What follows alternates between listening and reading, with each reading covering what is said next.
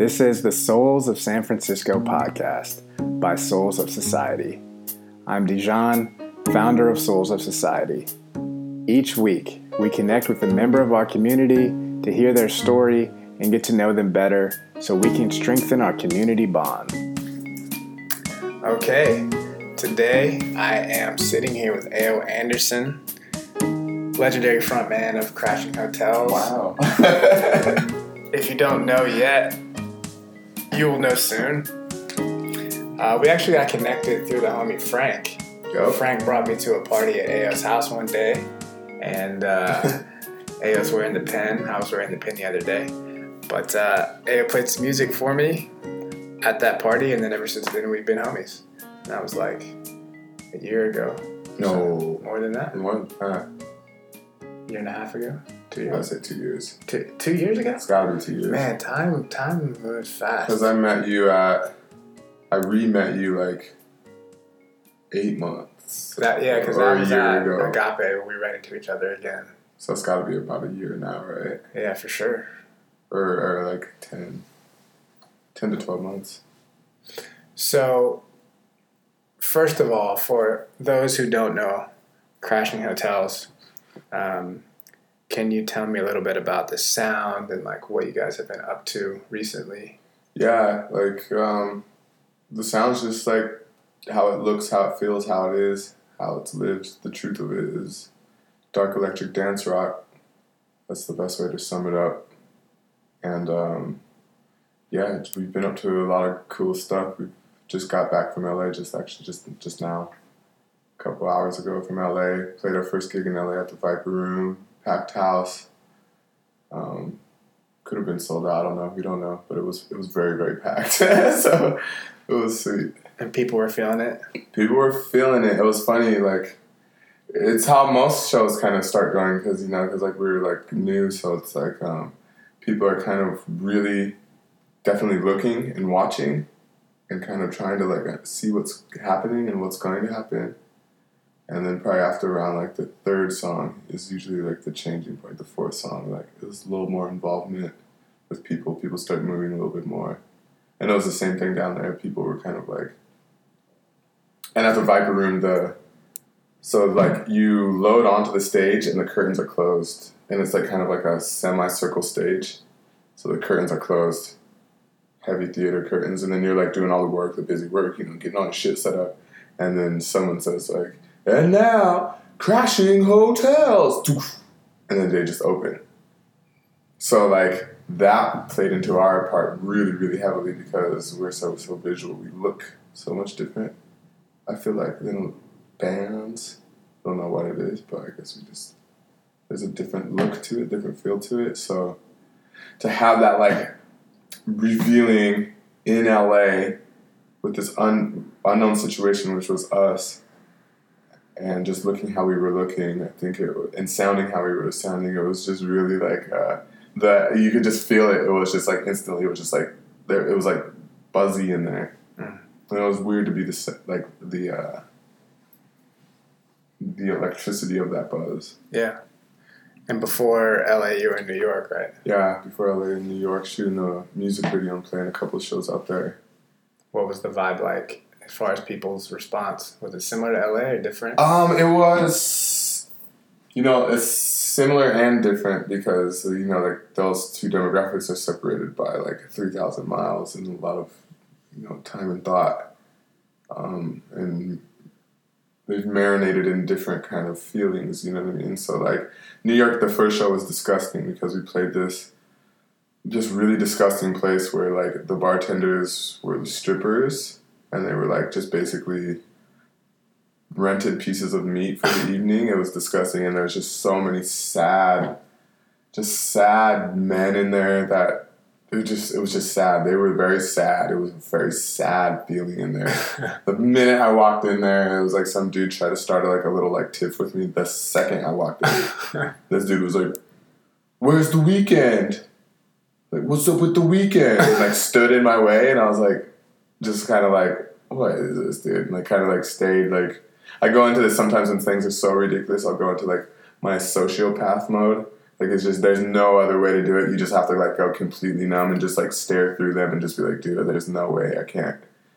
Like, what are you? You're trying to pick a fight with me right now? Like, what are you doing, dude?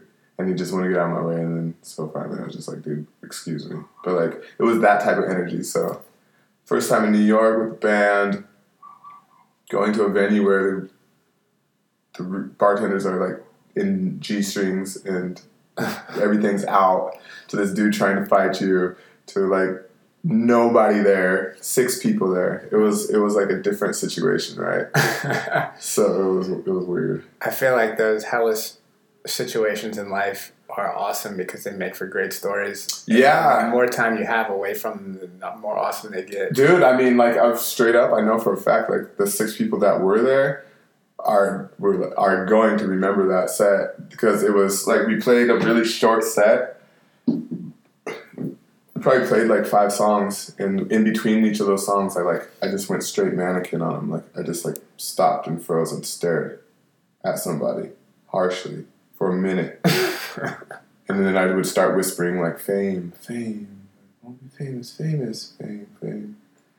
And then eventually, like, I was just like, bam! Woo, dude! And like, it just everybody, you could just see everybody was just like, Ooh.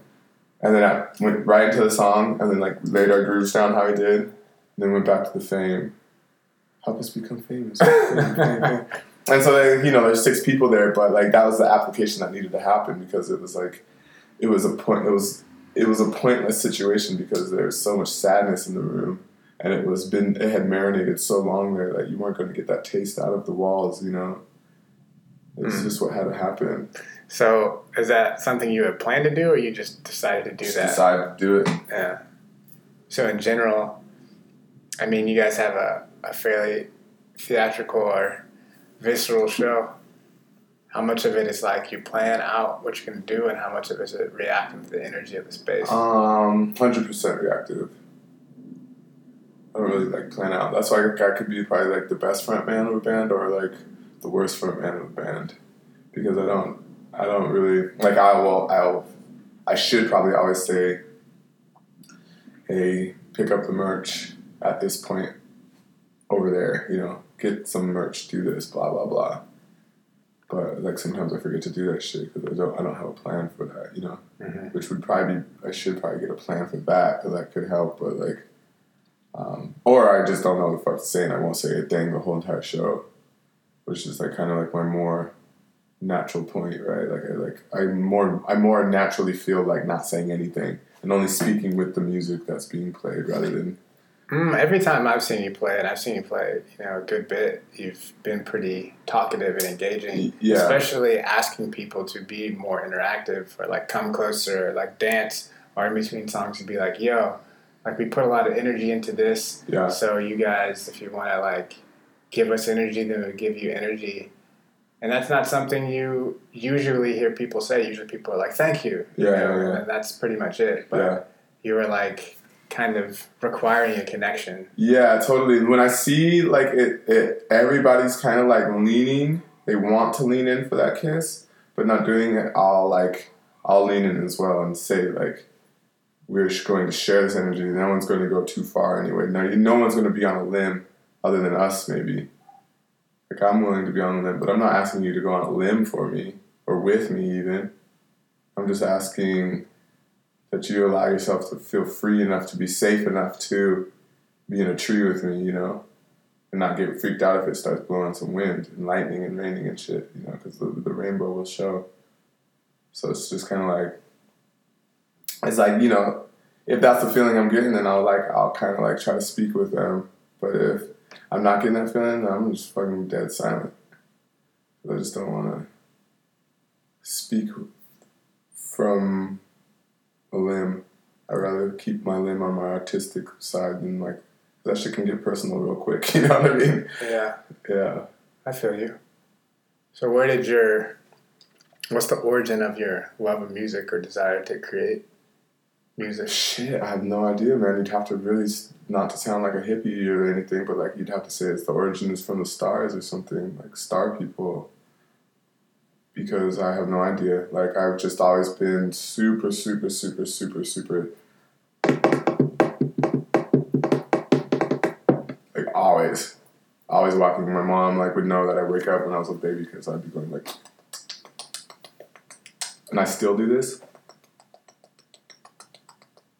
Like just these little pops with my tongue for some reason. Mm-hmm. I'll walk with. I'll be walking in a grocery store and be like, "Oh, whoa! I've like been making that noise probably for a long time because my tongue is actually dry." So I think it's just something that I don't know. Like, how does anybody? How how, how is anybody anything? You know, who the fuck knows? Like, Well, yeah, I mean, I feel you. I mean, the star people thing resonates with me. I just had a podcast with a dude, Adam Apollo, and we went way deep into intergalactic exploration and his involvement with different intergalactic species. oh yeah, yeah, yeah. So, um, I think everyone has certain gifts that they're here to, to share. Totally. And like yours seems to be clearly, you know, musical based. And I think there are races, extraterrestrial races, that are like that's the way they communicate. yeah, they're the rhythm makers. Right. Yeah, totally. Yeah. That's that's totally it. And yeah, and I, yeah, I don't know. It's just innate. I think that's the I just the only way to tell mine. My love is innate. Yeah. So, what about just more like Earth stuff? Like, how long have you been in San Francisco, and what brought you here? Been here eight years. And what brought me here is the fashion fascination of seismic activity in geology and engineering and bridges and how a place like this could have two bridges with a fault line that's moving. And I'm just super curious about that ever since I was like a little kid of like the earth big rocks inside the earth fall and they send shock waves and that can do a lot of damage but yeah there's bridges here. I don't know. That's just always, I've always loved San Francisco because of that the fact of it. Had an earthquake and it had two big bridges. That's a great answer. No, I've never heard anyone say that's why they came to San Francisco. So, but the bridges have never, like, there have been earthquakes, but the bridges have never been damaged, right? the Bay Bridge fell The Bay Bridge fell. When, yeah, when was like that? a little chunk I think in the 89 Oh, really? I think like a massive chunk, like right the size of this house or something, like Mm. chunk fell. So that's why they like. That's why they did the rebuild of it. Right. That's pretty crazy. Yeah, it is crazy. I don't want to be on that thing when that happens. Yeah, I think people feel like they're invincible until they realize they're not. You know. Totally. Um, I was just talking about that today. How I feel. I, I like. I've. What were we talking about? I was just saying that how I am a type of person that like. I've never like it's almost like a just like a missing part of my brain, but I've never really felt like I could lose. You know, like even when I was like a little kid and we'd get in like little fist fights in the grass park or something, I was like the tough kid not because I was like the biggest kid or the strongest kid, but just because my brain was like I was like I was like in unable to like picture being beat up by this whoever it was, you know, and and then when I'm training jujitsu, like having doing well in jujitsu, like it was when I really when it really comes down to the bottom of it, it's like I really just my brain was never preparing for defeat, like, and I was never even seeing I was never even saying defeat. I was just always seeing myself winning. You know what I mean? So it's weird. And then- then I used to like try to make parachutes when I was a kid, and I would jump off things because of like, well, I believe in my parachute. I'm not worried about the pain. There's no pain because I, I believe in my parachute. mhm. You know. So it's just like I've always had this kind of like, and still do. Like I still like. It's weird. Like I, I don't have like a feeling of something happened because of So, do you feel like like that quality was innate, or you know, did it have to do with your parents, or innate. yeah? everything I deal off is innate because then I have can have better relationships with people, right? Like I don't. I mean, I, I every you know, society has obviously shaped us, and our parents have obviously shaped us, but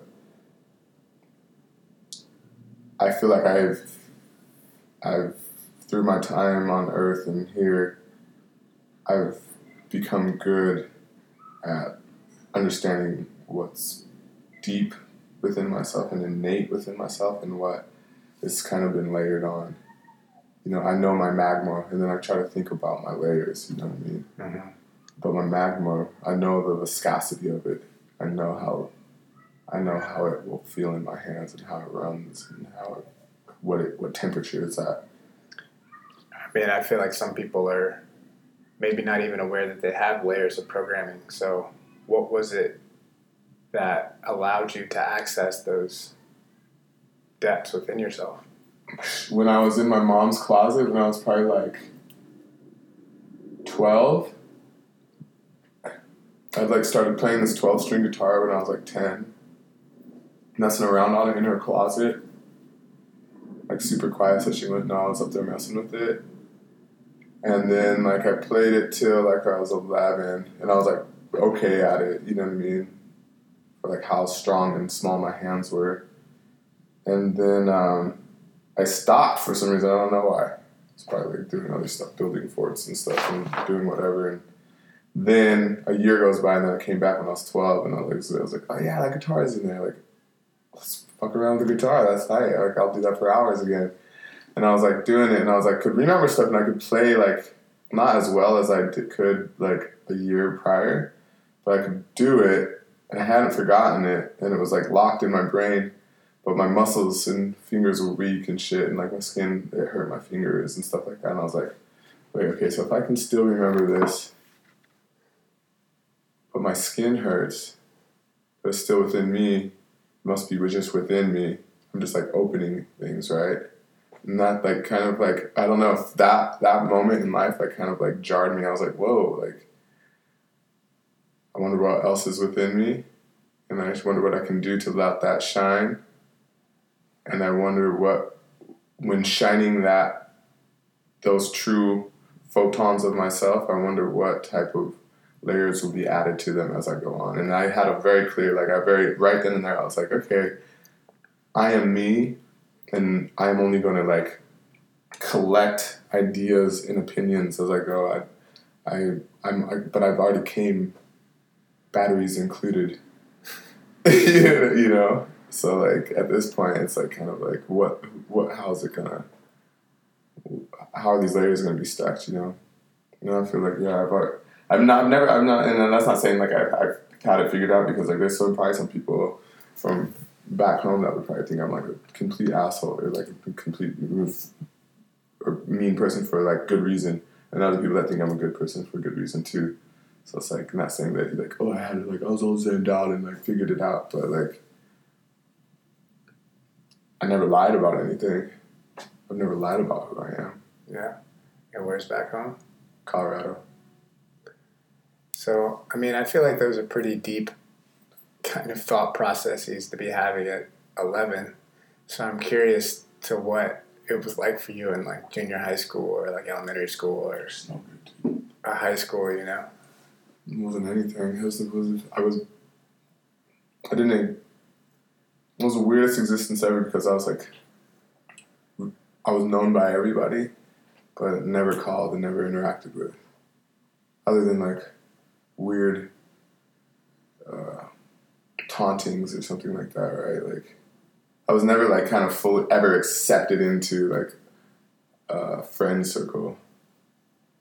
I just never had that. I never had that in elementary school, middle school high school, college, and now I'm like kind of in the same path. Like I have friends, but like this is actually the best part of my life right now, obviously, because everything's a progression and everything advances, in my opinion. So it's like people who peak in high school. I don't. I don't really understand that shit. Well, what was the what city in in Colorado? I was in Lafayette. What's that like? What's like the demographics of it? Just like trailer park, kind of like trailer trash, white trash, Mexican trash, black trash.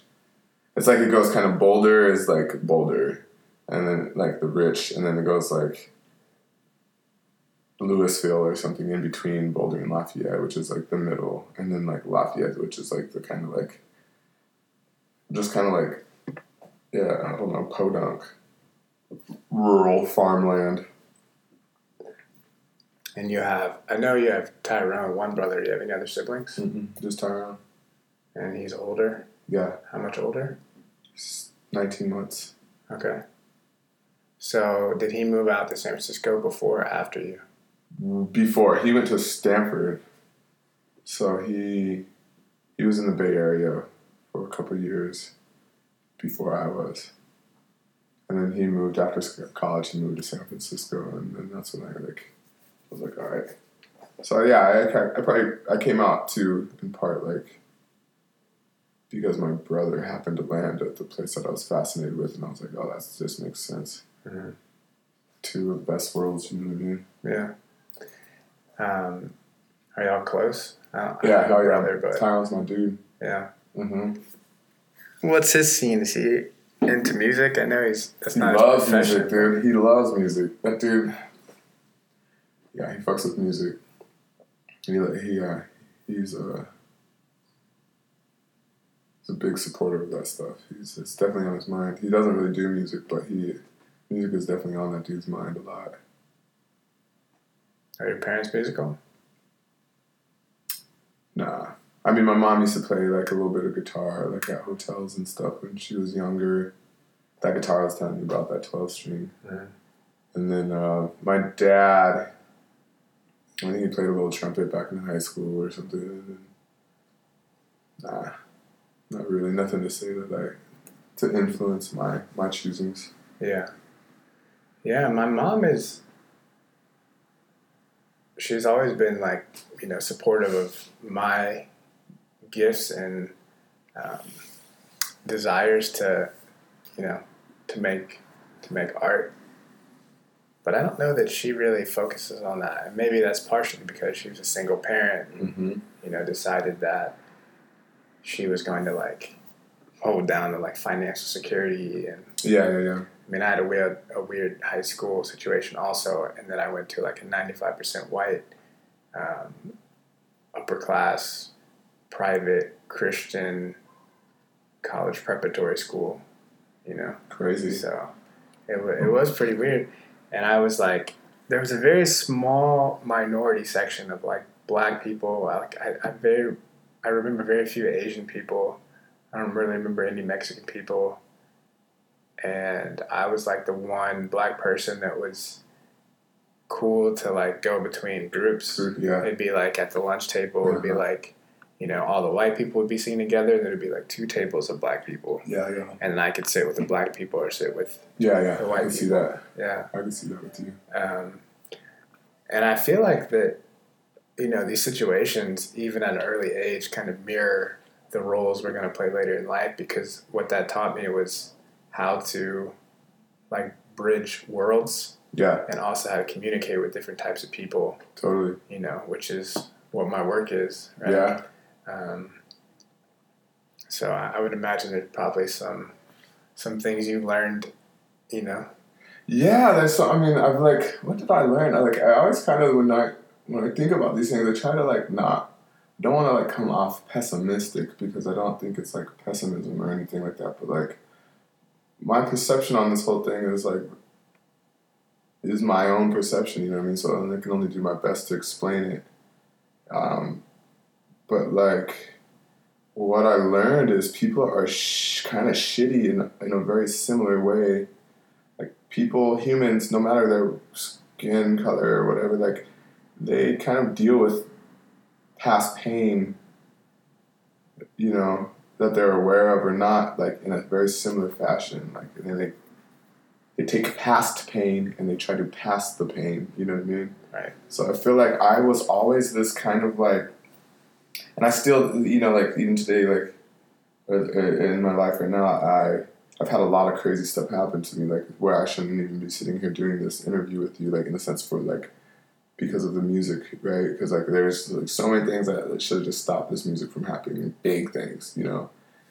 And so I've always felt like the universe has seen me as a durable piece of fabric or something. Like I, I just feel like I get a lot of wear and tear. But like yeah, I just kind of like bounce back and it's like or don't even bounce back, it just kinda like wear and tear and it's just kinda like Ooh. So like that was kind of was my experience back then as well. It's like uh, it was like I was kind of like, in my opinion, I was needlessly worn out by people that could have not done that. or could have just like easily just accepted my smiles and accepted my frowns and accepted my music and accepted my sports and just kind of accepted things rather than kind of like I don't know. I still don't know what it is. I still don't know why like still to this day people don't like really call me to hang out and I don't I just not I'm not bothered by it, but I'm like it really is starting to become like this is kind of interesting because it's happened for so long. But yet like when I speak with people like, there's a very strong connection, you know what I mean? Like it's just how it is. Like whenever I'm with some people or whenever I'm wherever I am, there's always like good feelings happening and like truths being told and like power within those words. But um, it's very rare that I'll hear the telephone ring for that, you know, which I'm okay with. I hear you. Yeah, I feel like for me, I mean, you were telling me about the type of thoughts you're having at 11 years old, right? Yeah. So, like, you're a thoughtful person and, like, you seem to be a pretty deep person. Yeah, And just to exist at that level is like a, it's like a certain energetic frequency. You know, it's like a, a temperature of water, you know, it's like, it's like hot, right? totally. And for you, I think it feels very natural to be in that like Hot water.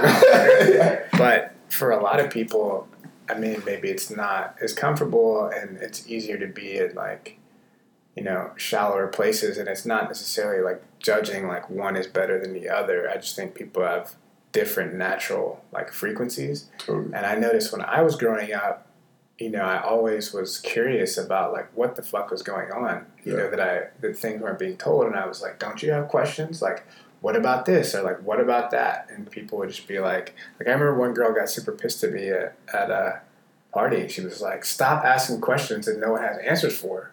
You know, and she was like Yeah. she was pissed. And I just so I just looked at her and I was like, like what? You know? Yeah. Because I was back I was that like Yeah, curious Yeah, yeah. but eventually something clicked and it was like oh like everybody doesn't want to explore the way that i'm interested in exploring Totally. um, so even in the moment if they are like seemingly enjoying the conversation or engaged like when they're removed from the situation they're like okay well i don't want to go back to that place because then there are things like down there that Yeah. maybe i don't want to know the answers to yeah. i don't want to explore Yeah. um, that was just my personal experience, and maybe like some of that, you know, correlates to why you only click with like a certain, you know, wavelength of person. Yeah, well, like you know, I feel like I do. Like it's crazy. Like I'm telling you, like my my motto would be the most popular unpopular person. Like, like I really I click with everybody. Like, you know, I'll meet your parents. I'll meet your boyfriend, your girlfriend. You'll be my best friend. My parents, my parents' neighbor's dog. Their ba- their their neighbor's baby. Like I'm those all those people on that rainbow. I'm gonna speak to exactly the same. I'm gonna use the same exact words. I'm gonna have the same exact ideas. I'm gonna dress the same. I'm gonna paint my fingernails the same in front of them. Like you know what I mean? Like it's it's it's it's I don't know. It's interesting. It's interesting to so obviously have an effect, but yet not have like a um, a community of like re- reach out and feedback and reach out and feedback where like no one calls and hangs up and comes over and goes out. It's, it's like more like you get these times to kind of be around people and we talk and people ask questions and you ask questions and it's done and you both say, "Oh, that was fantastic," and then you don't talk to each other for four months and Well, we've been friends for a couple Yeah. of years, and we talk pretty often. yeah, yeah, So there's at least one exception yeah, in it's there. cool. It's cool. Um, so, you know, it seems like a, you were saying a lot of the truths that you've figured out or your ways of being are innate, um, which is cool. But I'm curious, like, who do you feel like, human wise, is one of the biggest influences on your life? And, like, what do you feel like you kind of gleaned from their influence? Um, one of the biggest influence. on my life. Shit, I have no fucking idea. Um, I mean, I'd have to kind of say like my family in general would just be the influence of my life because they are the source of my life. Like I know, like I yeah my my highest influence has to come from my creator. So I'm influenced through the star people that created my parents and so these are now people I don't even understand, but these are people that I can t- tap into through like allowing uh, myself to be open through myself. You see what I'm saying? Like, Yeah. It's kind of like uh, my influence comes from the sound of like that sound when you put some water on your finger and you rub it around the rim of a crystal glass. Like, depending on what type of crystal that is and how big that crystal is and how good that crystal is and how it's shaped, like you get a certain tone of it, right? It buzzes at a certain frequency. Something else buzzes at another frequency. So like my influence is my frequency. Like I'm not really influenced off of like uh, people who I respect, like Ariel Pink or something. I'm not really influenced off of them. I'm more kind of like interested in them. I'm not influ- I'm not influenced by like the work of Malcolm X or Martin Luther King. I'm interested in them, but I'm influenced off of my family who sourced my life for me somehow. So yeah, I guess like looking in the physical sense, like I look at my brother and I see him, his successes and I see him working hard and I think back when my dad would wake up, I'd hear the the his truck crank up in Colorado in, in the winter time so it could warm up for 20 minutes before he went to work and I'd like look at the clock and it'd be you know like 5.45 and I'm like damn he's up like cranking up the car? Like I'm gonna sleep for like three more hours probably. He's cranking up the car and like I can hear the bowl clinking around like he made oatmeal.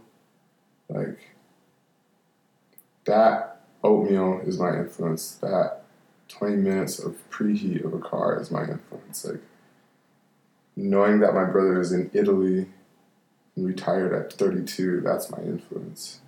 Seeing the hard work is influence, you know what I mean? Your brother's retired at 32? Pretty much. What's that story?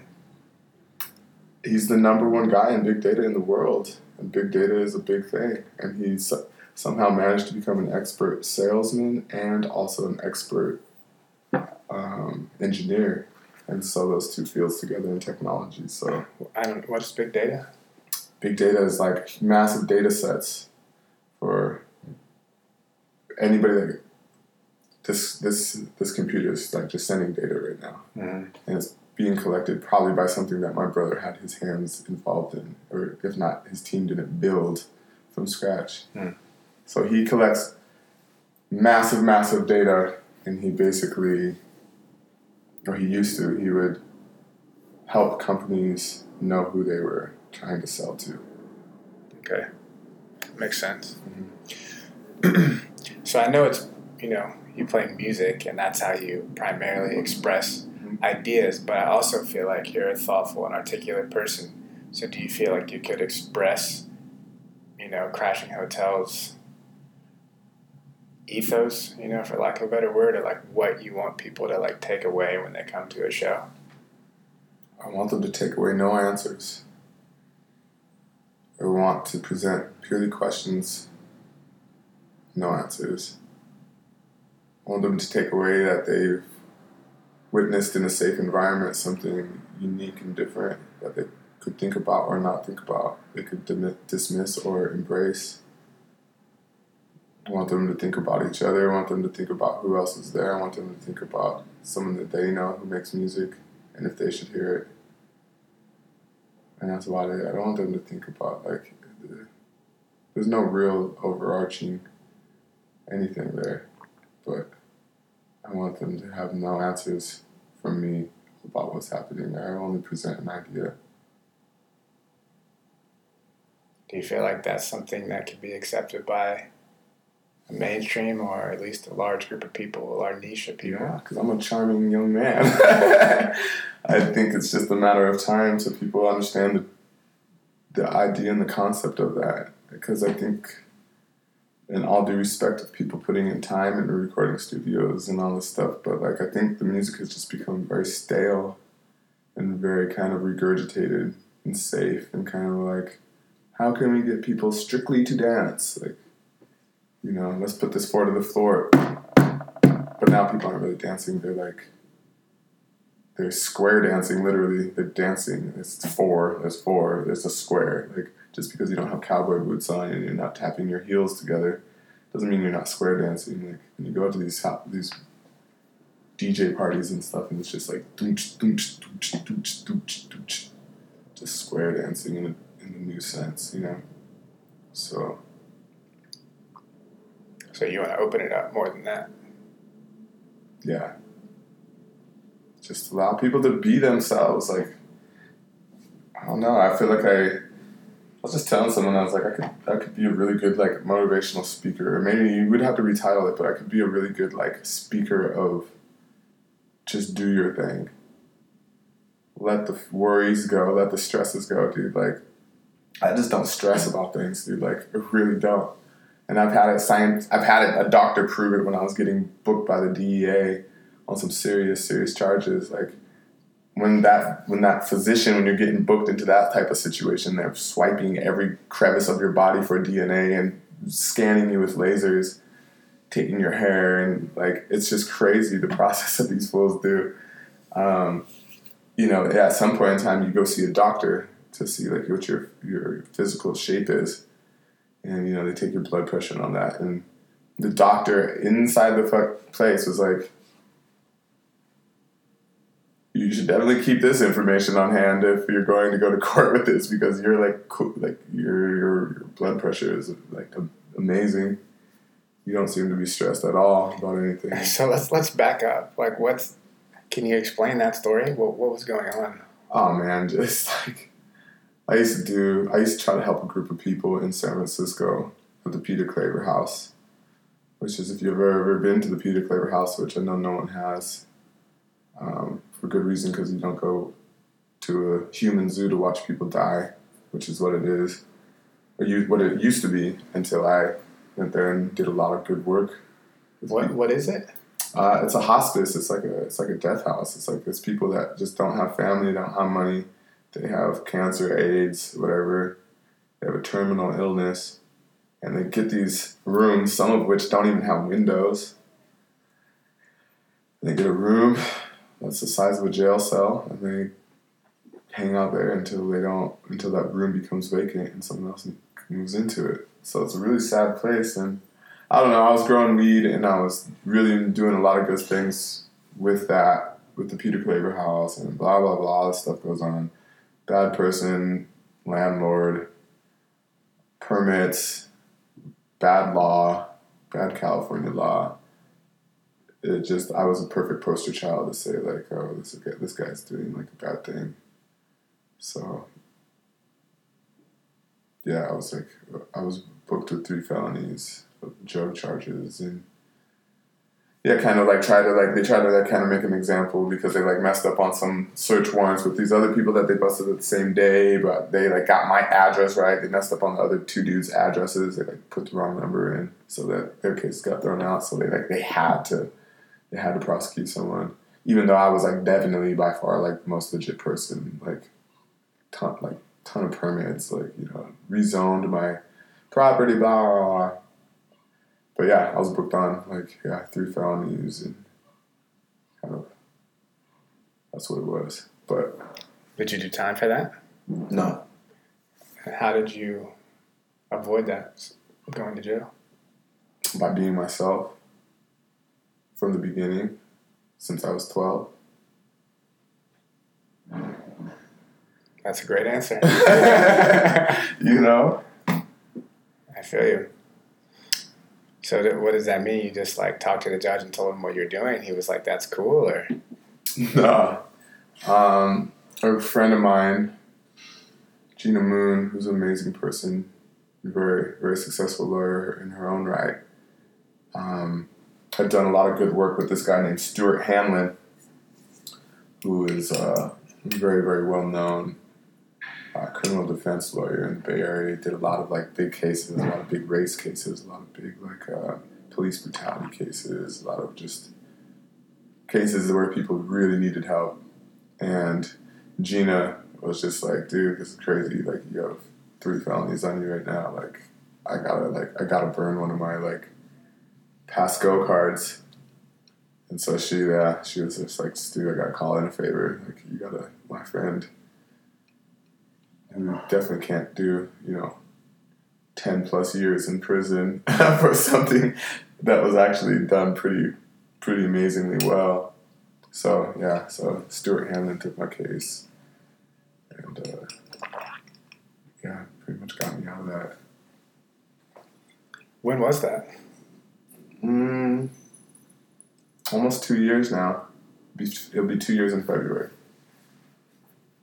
So was that going on when I met you? That was right before I met you. Yeah, probably. Hmm. That's yeah.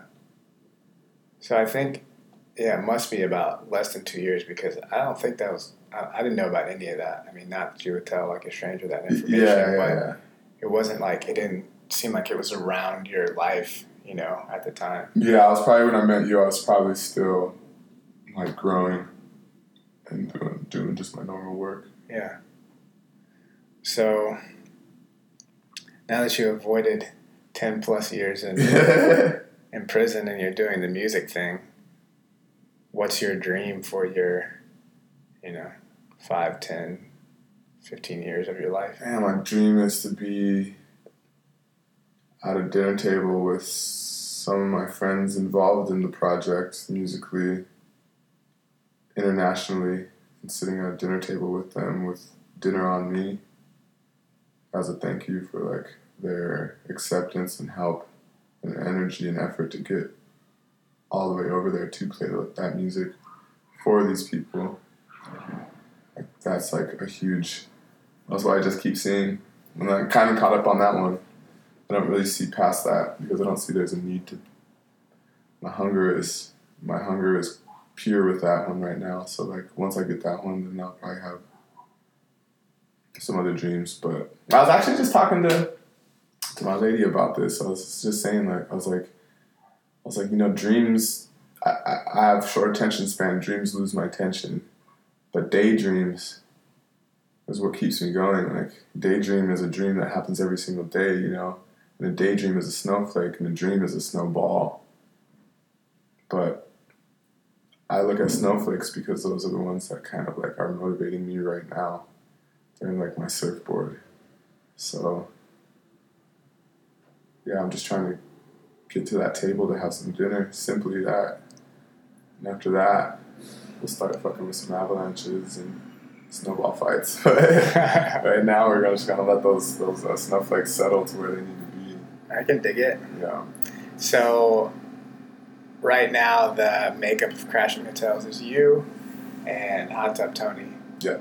So, when you were saying that you're at dinner with the people that are helping, does that mean you see other members joining Crashing Hotels, or I mean, at that point, like I think we could get to. I think we can get overseas, like, like in a real way by end of next year and have that dinner. I see that like happening within a, like in the next year. So probably no new like musical members. But what I mean by that is like Christine, Christine, Erica, Tony, and somebody that's like on the back end, just kind of helping us like load in, load out, and get our gear going. Like you know, someone that and doing lights with us. That's what I see. It's a small, very small situation. Brian Chu maybe over there, mm-hmm. shooting video about it. Group of like eight people maybe. Christine and Eric are your managers? Yeah, the man. Well, Christine's my man, our manager, and Christine and Erica have a artist management agency called Audacious. Together, they're business partners.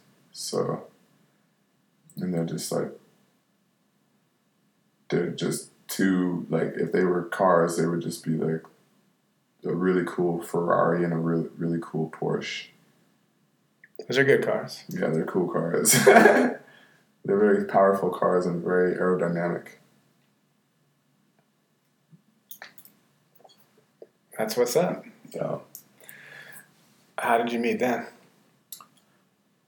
Actually, playing your. Ah, that was a trick question. Ah, yeah, no, yeah, playing your. So since you met them through me, maybe I get in. Yeah, maybe you come to dinner. Yeah, yeah, no, yeah. you know, but seriously, yeah, yeah. But you know what's funny about that show is that was a week before we played the Noise Pop Festival, and dude, for some reason, like, I was just like, this show, this is the show, and it was at this weird, you know, like Patreon or something like that. Like, it was like, what is this place? PA setup. It's not like a house system in there. It's not like you're gonna get this crazy good sound in there, right? Yeah. But you're and we're playing the independent the next day or the next week, so it's like that is where you're gonna get the crazy good sound, right? You're gonna be loud and on stage, high, big high stage.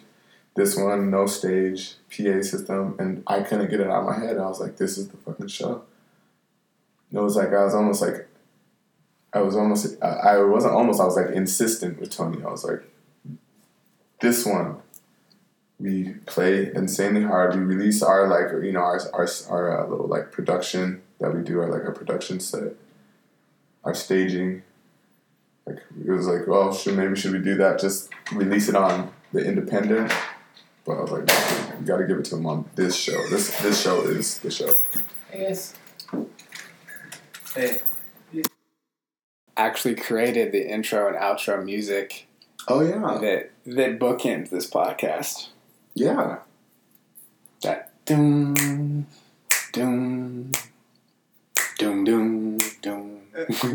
nice. And I love that shit too. Cool. It feels really good. I was thinking when I when I do different cities, then I'll have a different musician create, you know, uh, that lives in that city. You know, Yeah, a different song because the whole point is that you're experiencing the energy like from that place. Totally, yeah, yeah, yeah, yeah. The intro play, sh- the intro music should definitely come from a, a person that has that energy Totally. for sure. So, Crashing Hotels has the one sound. I mean, I've heard a lot of different types of your music, and the first music I heard from you was that eccentric billionaire Yeah, stuff, yeah, yeah, yeah. Um, which I feel like, you know, it's pretty awesome. It would be very successful also. Yeah. Can you explain to the people what eccentric billionaire is? uh, eccentric billionaire is like actually it's like eccentric billionaire started as like just kind of like um a th- an idea. I would always be like, oh, this is an ex- eccentric billionaire idea, and it was just like really, really over the top, kind of like you know, just things that a, an eccentric billionaire would do. Like if I was a billionaire, like I would do things such as blah blah blah, like that were just kind of like crazy, like human tables or something like that, or like I don't know, just just asinine stuff like girls in stile- stiletto heels, like aerating your grass or something like that by walking up and down it. Like just dumb ideas that don't really make any sense and typically end in laughter. Um, but yeah, so it started as a kind of this idea of like what what would one do with a lot of money, an eccentric billionaire. That's kind of like uh, my idea. I have this thing I want to do. I want to like uh, have a cupcake store called KK Cakes, and have have the cupcakes like all super like you know like the first ones would just be like white hats like the KKK. the frosting would be in KKK, so you'd only get these cook. You know, like that would only be the, that type of cupcake you could get KKK. Right? and then you know you would ask that girls you'd like you know put like just asinine racist racist shit on cupcakes. Uh huh. So you could get racist cupcakes, and like that would just be kind of like, well, I don't know, that's what I do. KKK, because I'm an eccentric billionaire. no, it doesn't matter. Mm-hmm. So you laugh, you laugh about it, so it's a good idea, but it, it would, you know, what I mean? but something I can't do because I'm not a billionaire. Um, I'd say I laugh about it because it's funny. I don't, know, I don't know if it's a good idea. It's definitely funny. Well, a uh, funny idea is a good idea in my opinion. so, yeah. There's a, there's a blurry line for this. There is a hella blurry line. I love blurry lines. I think yeah. that's the best way to go. Remember, I don't want any answers here. Yeah. That's cool. But sonically, that music is very different than Crashing Hotels. Like, that's like this um, kind of like arty, dark, like hip hop, which maybe I think would be better explained if you tell the story of how you made the song, like what you were doing when you made the song. What was I doing when I made the song? You told me that you dropped some acid and then did some pop rocks you were like, I did it 37 minutes in. uh, yeah. Not 36, not 38, 37 minutes in. Yeah, yeah, yeah. And then eccentric billionaire was the persona that like came out at that. Yeah, that's, full of shit. but that's like yeah, that's another eccentric billionaire like idea. Like you'd have to take pop rocks at the exact same time as like in co- in in cohesion with like doing acid because like it would mean something, you know. Uh huh. Um, so that story's not real. No, that story's not real. I was like, oh shit. See, that's why that's that that thing is like, what's it called? What's it say? Like, um, liars have to have like immaculate memories. That's why. That's another reason is I don't have that great of a memory for like, like, what's going on. I, I so I only I only speak like truth of like when it really matters, just so I can never be. So I'm never like feeling caught in a weird situation, you know, because like when you're like, oh, how did you make that? I'm like, oh, fucking no idea. And I'm like, oh yeah, I remember I told you I did that. um, That's funny. But yeah, I mean that that song, that Pellegrigio song, is is you know it's a glor it's a it's a it's a song glorifying smoking weed and drinking sparkling water together because that's like really if you've ever smoked weed and you drink sparkling water together like you understand that that's a fabulous only way to do it. I think that maybe you're starting a new fad right now. yeah dude so. So uh, i mean obviously i was going to link to crashing hotels and the liner notes of this podcast but can people hear the eccentric billionaire also? Yeah that'd be awesome. Cool. Well i think that that would be a good treat for you guys and you know Ayo speaks his language, his music, and just to see like what he's capable of from two different perspectives. You know, you wouldn't even know it was the same person, or but the guy's an immense talent, musical talent. So check out those links and. Looks like we started a new fad. Yeah. The weed and the sparkling water. Weed and keep it bubbly and keep it stony, man. keep it bubbly and keep it stony. Well, I guess we can't give you too many gifts. I mean, there's been a lot of gifts. That's a high gift. Yeah. Maybe that's our peak to go out on, I think. All right, that sounds like a good one. All right. Well, this is that San Francisco shit. Thanks for being here, Ayo. Thank you for having me, man.